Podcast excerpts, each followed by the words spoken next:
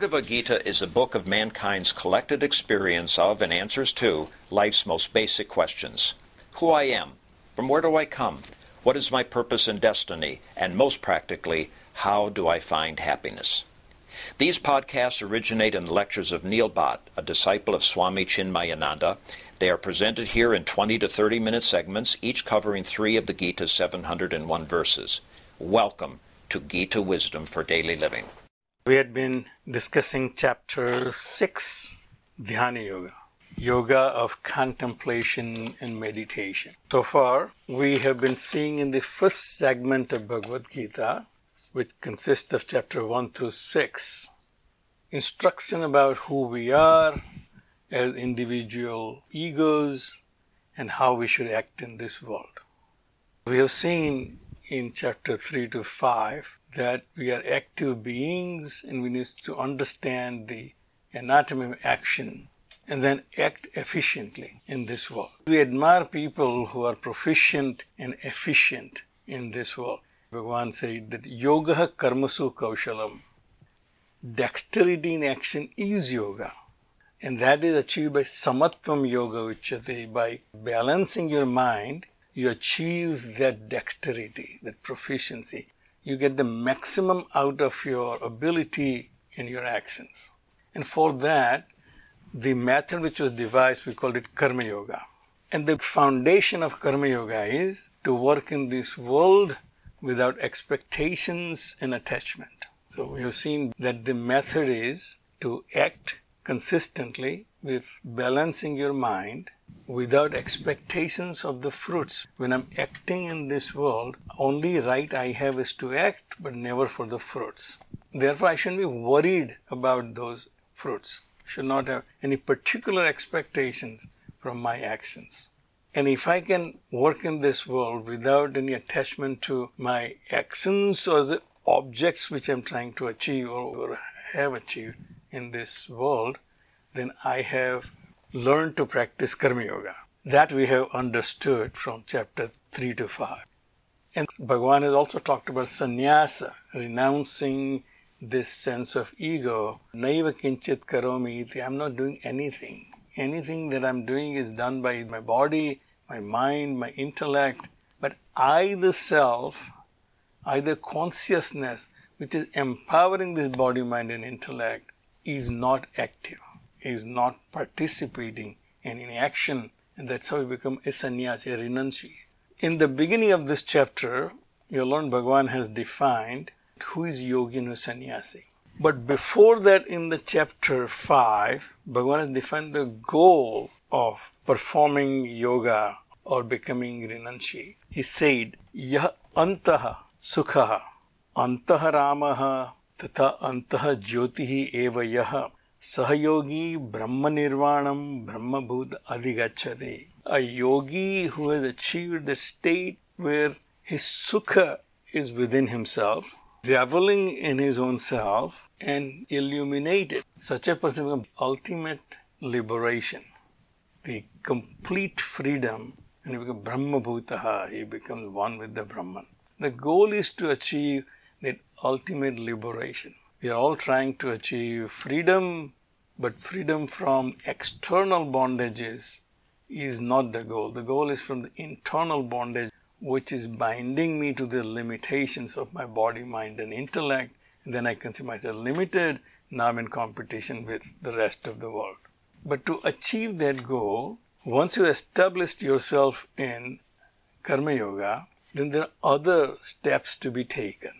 So in the beginning, Bhagavan said, Anasritah karma phalam karyam karma karoti yaha sah sannyasi cha yogi cha na niragnihi na cha akriyaha. So he defined who is a yogi. Yogi is consistently and constantly working in this world without expectations for the fruits of actions. You see, he is also sannyasi because you cannot perform any of this without becoming unattached. So, the definition of a yogi is one who is performing actions without any ex- expectations of the fruits, and his goal is to become Brahma Nirvanam, completely free, free of all limitations. And for that, there are further steps one has to take. So we have seen in last verse we have discussed, verse 10, where one said, Yogi युञ्जितः सततम् आत्मानं रहसि स्थितः एकाकी यतचित्तात्मा निरासिः अपरिग्रहः। Here is the advice what an yogi should do the verse is before the a yogi who is balanced in is mind in any situation in physical condition which hot or cold or sukh or dukh loss or profit All those things are at the physical, mental, intellectual level. He has practiced this karma yoga to achieve the state of balance. Now that he has achieved the prerequisites for meditation, to focus upon who is that which is enabling this limited being to act in this world outside. That's the question. And that's the exercise which we are now looking at. So the first thing he said, Yogi Yunjita Satatam. The yogi should Satatam constantly Rahasi Atmanam Sthitaha. Live in solitude. Ekaki. Alone. Yata Chitta Atma with the control over his mind on himself. Nirasi. There is no thought of achieving anything. He is living in present. If I live in a moment, there is a complete cessation of thoughts. But I live in movement. There is a past and then there is future. So past and future are the movement of my mind. When my mind retracts back, it becomes past. When my mind fast forward into what can happen in future, it becomes my future. So this past and future should be avoided. Asa is not a hope in this case, but it's a thought of acquiring something which is hope. Aparigraha, having no possession. I think this body is mine. This mind is mine. This intellect is mine. My possessions. So even if I give up all other possessions outside of my body, my intellect, I still have these three basic possessions which I consider them to be mine. And Bhagavan is saying, even that you don't consider to be yours. That's an instrument you have borrowed from this Prakriti to transact with the rest of the Prakriti. Using the elements of the Prakriti, you are working with the Prakriti. That level of understanding, Bhagavan said, a yogi should achieve before he starts his meditation. And then Bhagavan gives the instruction. In the next four verses, he completely describes the art of meditation. People do ask me once in a while, Neil, do you know any good book for meditation? Because you teach Bhagavad Gita. And I said, I know a really a good book, Bhagavad Gita. There is no better book to learn meditation than Bhagavad Gita. Because Bhagwan has described the prerequisites, the preparation in first five chapters how to prepare yourself for meditation. Then he also gives you the entire chapter on Dhyana Yoga. Here is what meditation is. So in the next four verses, the actual physical technique of meditation is described. But to achieve that, you obviously have to have all the prerequisites. Getting up one morning early and say, I'm going to start meditation is not really meditation. It does help you. That's not to discourage people to meditate but that's not the meditation which Bhagavad Gita and Upanishads talk about. Shuchau dese pratishtapya sthiram asanam atmanaha. Establish a seat in a clean place. That simple. All it said is find a clean place and establish a firm seat for yourself. And then it says, Na ati uchritam, not very high. Na ati nicham, not too low. You have to decide what is too high for you and what is too low for you. Something which you feel very comfortable that you will not be aware of your seat. If a seat is too high, you are very aware of your seat, and then you will be afraid that if I lose my balance, I'll fall down. Or if it is too low, you may not be comfortable. So, establish a seat which is firm, not wobbly, and not too high, not too low. Chaila Jina Kushaha Uttaram.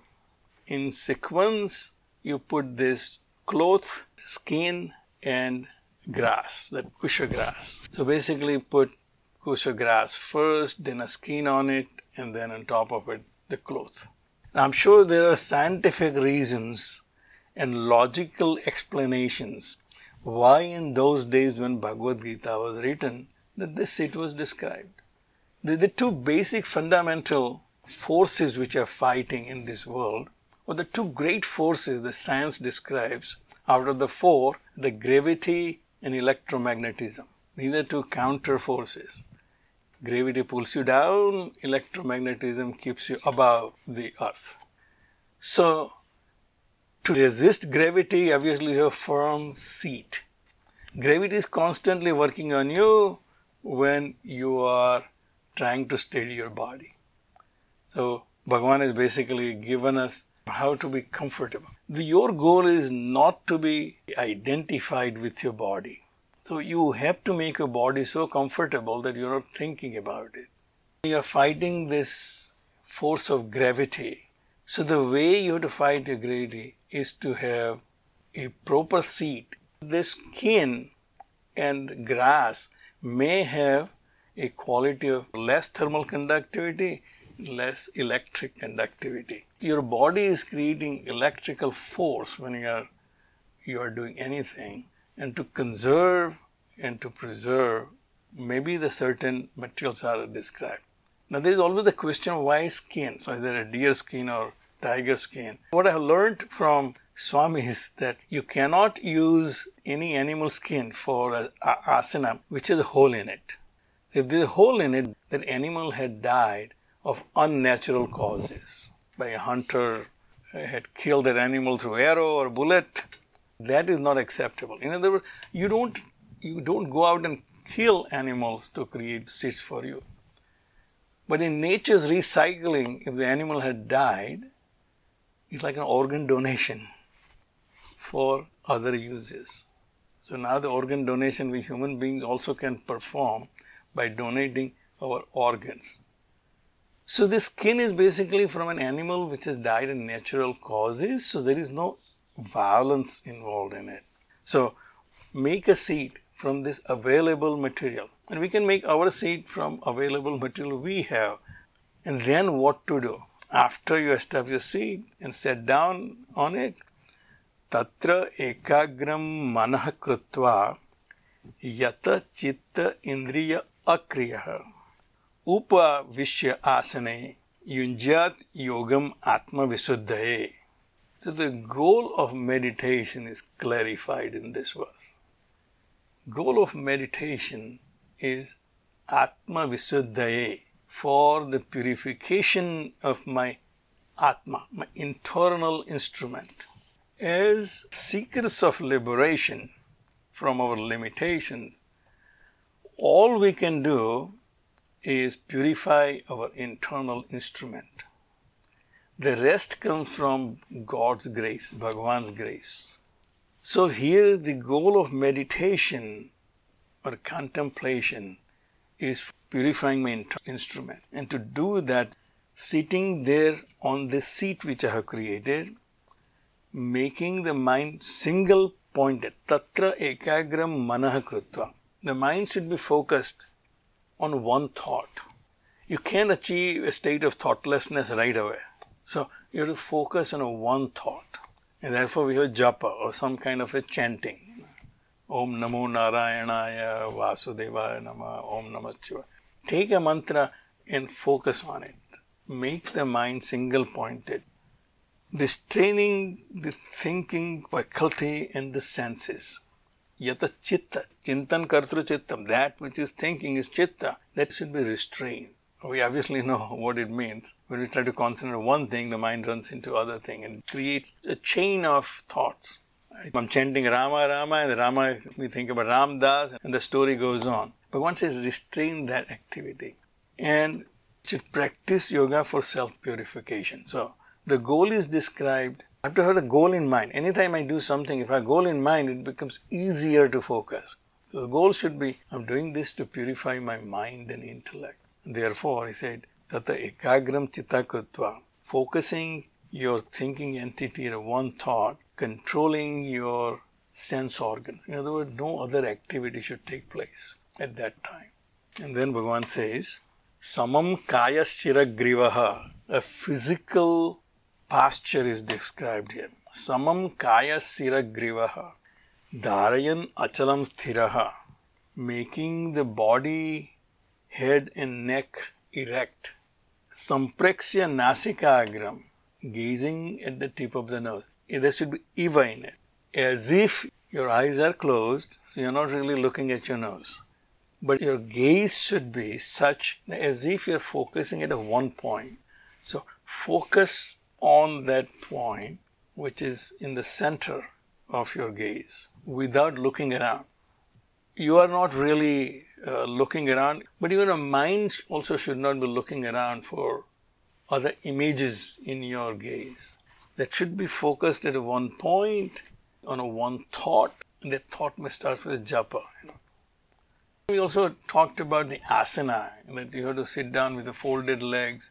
The Padmasana gives you the largest base, and largest base makes you most comfortable, is the most steady posture. Therefore, Padmasana. But most of us cannot perform Padmasana. People like me now with my leg surgery, I can't even sit on the floor anymore does that mean I'm disqualified to do this meditation? And Bhagavan said, no, all I told you is to create an asana which is steady and comfortable. Whatever asana is comfortable for you, but the goal is to fight gravity, so you need a largest base. And also we know, because I'm an architect and I have to deal with structural engineers, and they tell us that the column which is completely straight is the most efficient column. If column is at an angle, it requires more steel and more material to resist that bending, which is what wants to fall down. So we know that when we are slouching, it actually requires more energy for the body to fight gravity. But if my spinal column is straight, it requires the least amount of energy and it is the most comfortable posture. When you have the biggest base and an erect spinal cord, because the spinal cord is really holding the most weight, your head, that big mountain which is at the top of that spinal cord requires a very steady column. And as I said, the structural engineers had told us that straight column is the most efficient column and it can take the most amount of load on it. An angular column can only take a limited amount of load or less than a straight column can take. So to balance this head on your spinal column, it should be erect. Therefore, this body, the neck and head should be in one single line. It will fight the gravity most efficiently. So the asana is described, the posture is described. And then it says prasantatma vigatibihi brahmachari vrate sthitah manah samyamya matchittah yukta asita matpara. And the activity, serene and fearless, firm in the vow of brahmacharya. These are the prerequisites. Once I came to this level, then I'm ready for meditation. Once I have the prasanta atma, serene mind, and brahmachari vrate sthitaha, the life of moderation. That I have practiced. Now, manah samyamya, by controlling my mind, mat chittaha, controlling the mind into that focus of me, the self. Now your thoughts should be nothing but who am I?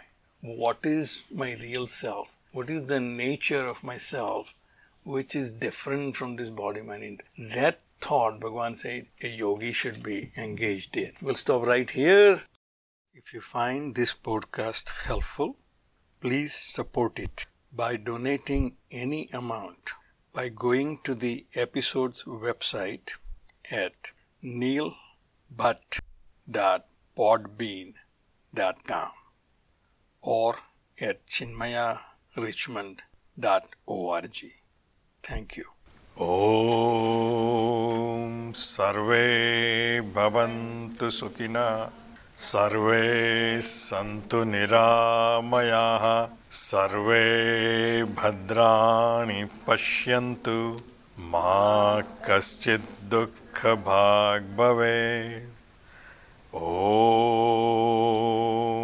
शान्तिः शान्तिः शान्तिः हरिः ॐ श्रीगुरुभ्यो नमः। हरि ॐ